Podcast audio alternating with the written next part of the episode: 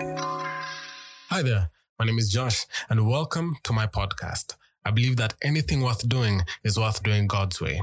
And at this podcast, we're going to learn how simply and practically we can apply God's ways to our everyday life.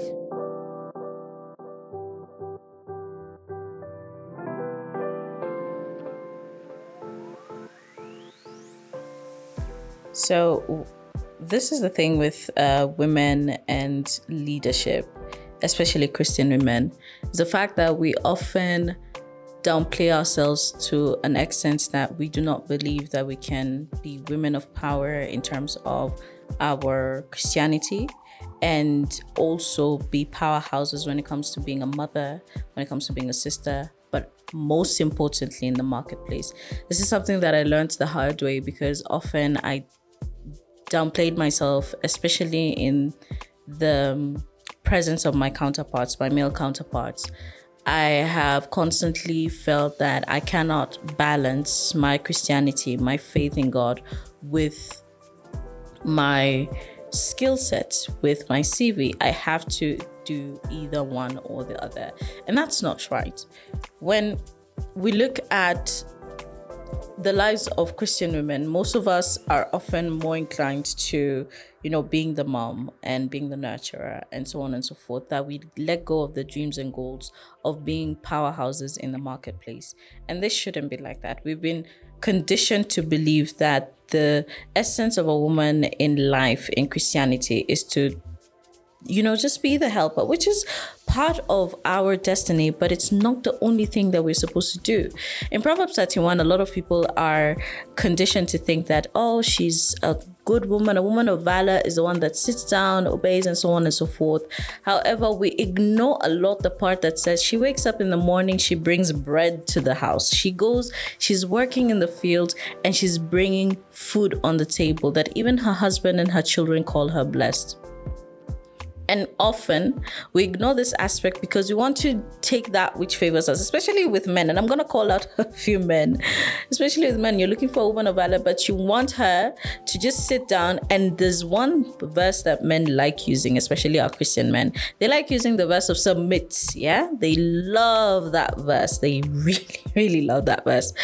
Submit to me. You need to submit to me. You need to submit to me. But they forget a woman of valor is also a hardworking woman often I've heard the aspect of, you know, she shouldn't go out and work. She shouldn't go out and do her thing. She shouldn't go out and so on and so forth. She has to be a housewife. She has to take care of the kids. She has to make food for me. That's not it.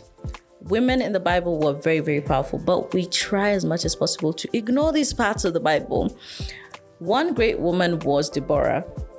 And the story of Deborah really, really inspires me a lot. And it's shows that women can also be not only first of something but also the only something. So she was the only female judge and she was the very first female judge eh, during the time of the Israelites and she was a military leader. Now, get this, I started out by saying that you don't only have to be one or the other. She was a prophetess, powerful woman of God, but she was also a military leader.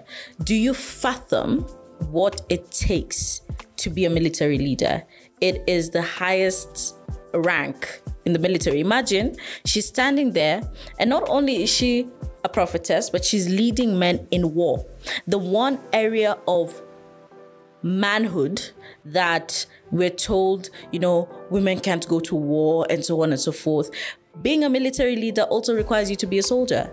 You need to have trained as a soldier as well, meaning that she had gone through these processes and now stood out to being a military leader. That is no small feat. That is no small feat. So when we're told that we cannot be CEOs, we cannot be, and when we downplay ourselves to think that we cannot aim for the highest, think back to Deborah as a Christian woman, you can be a prophetess. Being a prophetess is no small feat. You're seeing, you're hearing God directly, not only for your own matters, but the matters of others as well. You're understanding the voice of the Lord in a different dimension.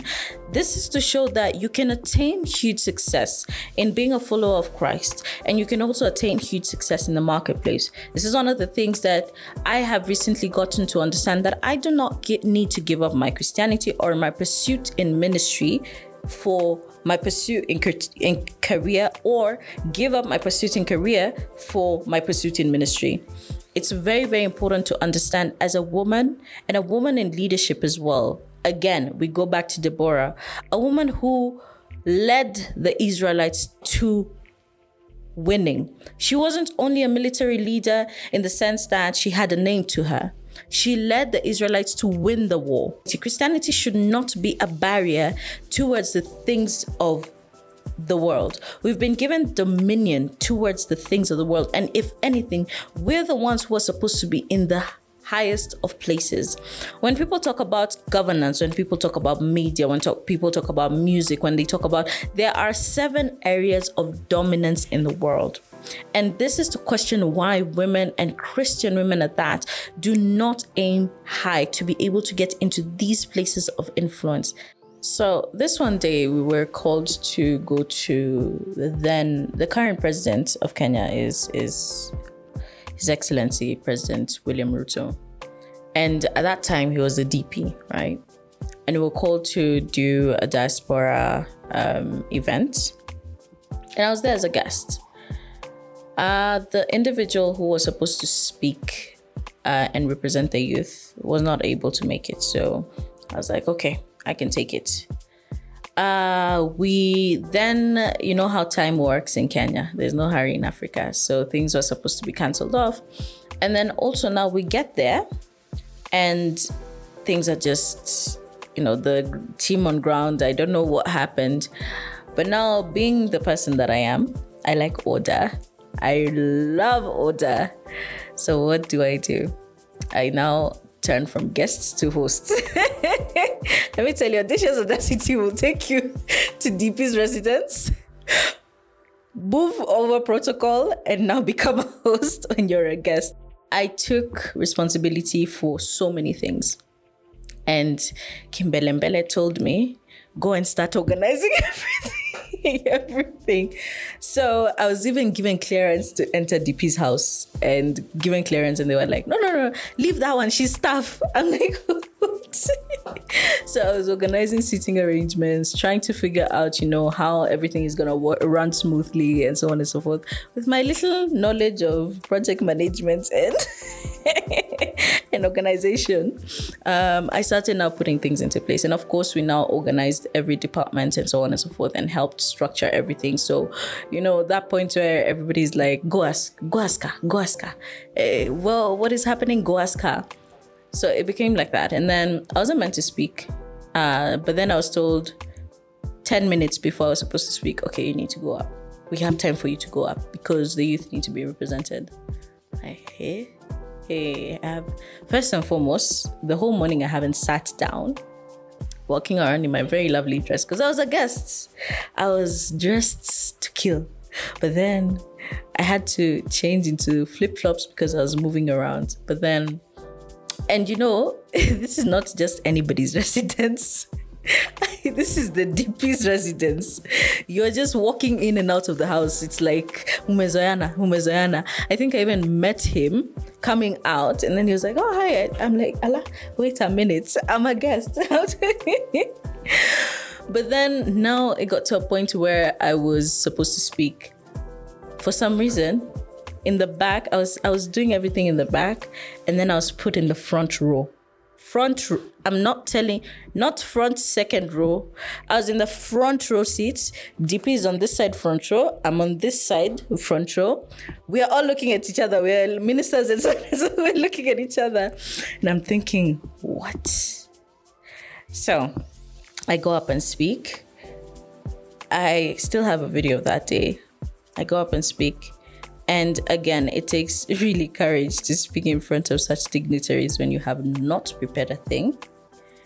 You have 10 minutes and you're, you're like, okay, okay. DP is just there. This is a candidate for presidency, one of the top candidates. You're like, oh, whoo. So I said a short prayer. I told God, take over. You you know my heart, you know where we need to go with young people, you know what we need to say so that we can be heard. So take over. I went up on the stage, spoke, and I got down on the stage, and this is to tell you how silly I am. I got down on the stage and then I walked back to my seat, and then I was called back. DP said my name. He's like, come back. And then I went back, and then he gave me his hand and he shook my hand. So I didn't know that was protocol. I didn't even realize that was supposed to happen or anything like that. Maybe I was just minding my business. I'm, I'm so overwhelmed, tired, I'm shocked. I am there's so there's so many emotions going on and i was like did i do good i was not prepared because i truly believe in proper preparation prepares uh, prevents sorry poor performance. I really believe in that. So in my head i'm thinking did i do well? So my haste is to go down and go back to my seat. When i came come back come back come back. And then he shook my hand and he said thank you so much. And i'm like for what? For, for what? Um, grace. I cannot tell you how I even got there. I it was and nothing happens by chance. I was about to say it was by chance. It was not by chance. Nothing happens by chance. Everything works together for good for those who love the Lord. And for there to be a person who says they can't make it, for me to and and you see the report was now the work that I had also done. Boaz does not only represent a partner um, in terms of intimacy, Boaz also represents grace in terms of people who will come into your life and people who will notice you and give you opportunities or place you in places where your name shines. See, the thing about being a Christian is that we're the salt and the light of the world if there's anything that needs to be there is that people need to see the grace that shines through you. People don't need to see my age, people don't need to see my gender, my um my color or anything like that. People need to see the light that cannot be hidden. And that is one thing that I definitely can take pride in. It was not because I am smart more than other people. There are people who are 100 times smarter than I am. It was not because I looked better than other people. There are people who looked better than me. It is not because of anything like that, but it was grace because God spoke through me. And not only that, but the work that I did and the efforts that I made really accentuated the platform for me to be able to stand there and, and speak. Had I not taken that initiative, I would not have such significant relevance. And that is where I go back to putting in the work, being the small knowledge that I had in terms of organizing and management and so on and so forth. You're not given over 300, 400 people and you don't know anybody. You're just there as a guest. And then now you're told, stand up. You're not supposed to sit down and let chaos rule. That is the thing about us as Christians. You don't sit down somewhere and let things go awry. You are supposed to be the salt and the light of the world. You're supposed to bring flavor. You're supposed to bring light and bring goodness that people can be able to notice there's a difference about this person.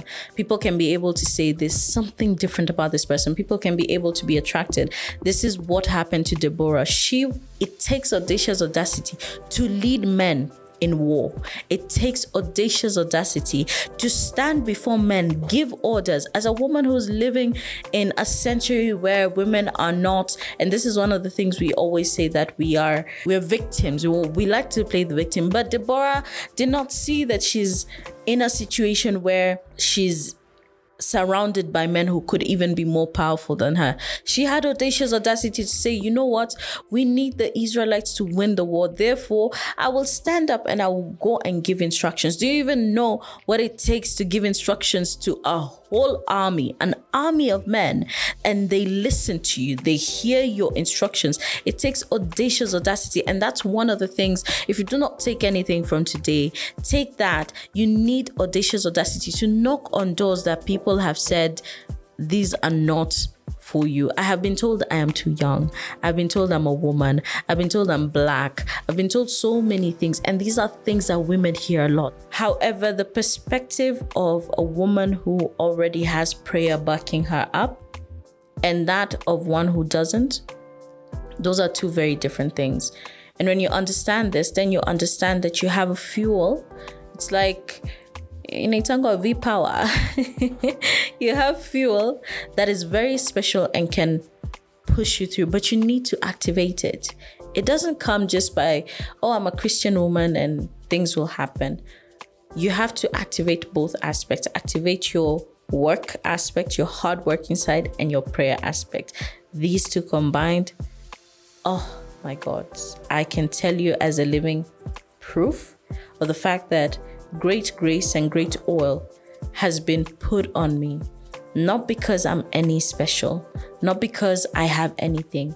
If we take even who I am, strip God off of me, strip Christ off of me, and take me as a person, I'm just but a young girl who does not know anything but carries a God that is so great that with my small, small audacity and my small, small courage, put on the wisdom of God, the fear of God, and the power of prayer, I have been able to do exceedingly abundantly more than I can imagine because of how God has exceedingly and abundantly blessed me so many things and so many doors have been opened unto me. Audacious audacity.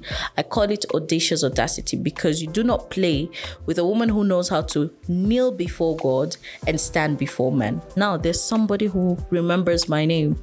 I came back to Kenya and someone was like, You're that girl. You're that girl. I met you at this place. There's even another one. I was seated at a restaurant, and then somebody came up to me and said, "Hey, I remember you from from DP's Residence." And you think greatness in me is what and sometimes even obedience. Your kerere is not because it's me. It's audacious audacity. kerere, it's from God telling you, do your part do your part and when you obey because i would have said who am i to stand in this presence i am not known here i shouldn't you know or even ask questions. I was given the chief of security to help me. She said, anyone at the gate, confirm with her, confirm with this person. Chief of security. You're like, hey, chief of staff was helping me handle everybody else and tell them this is going here, this is going there, this is going there. You become a coordinator now. And I'm like, wow, I am undeserving, so undeserving. But God Greater is he that liveth in me than he that liveth in the world. And that's just it. Thank you so much for listening to this episode all the way to the very end. I'm very grateful for your time. If this touched you in any way, please feel free to share it with a friend. And if you'd like to take it a step further and contribute to this channel, you can look at the description that is in the bio to see different ways on how you can do so. See you next week. God bless.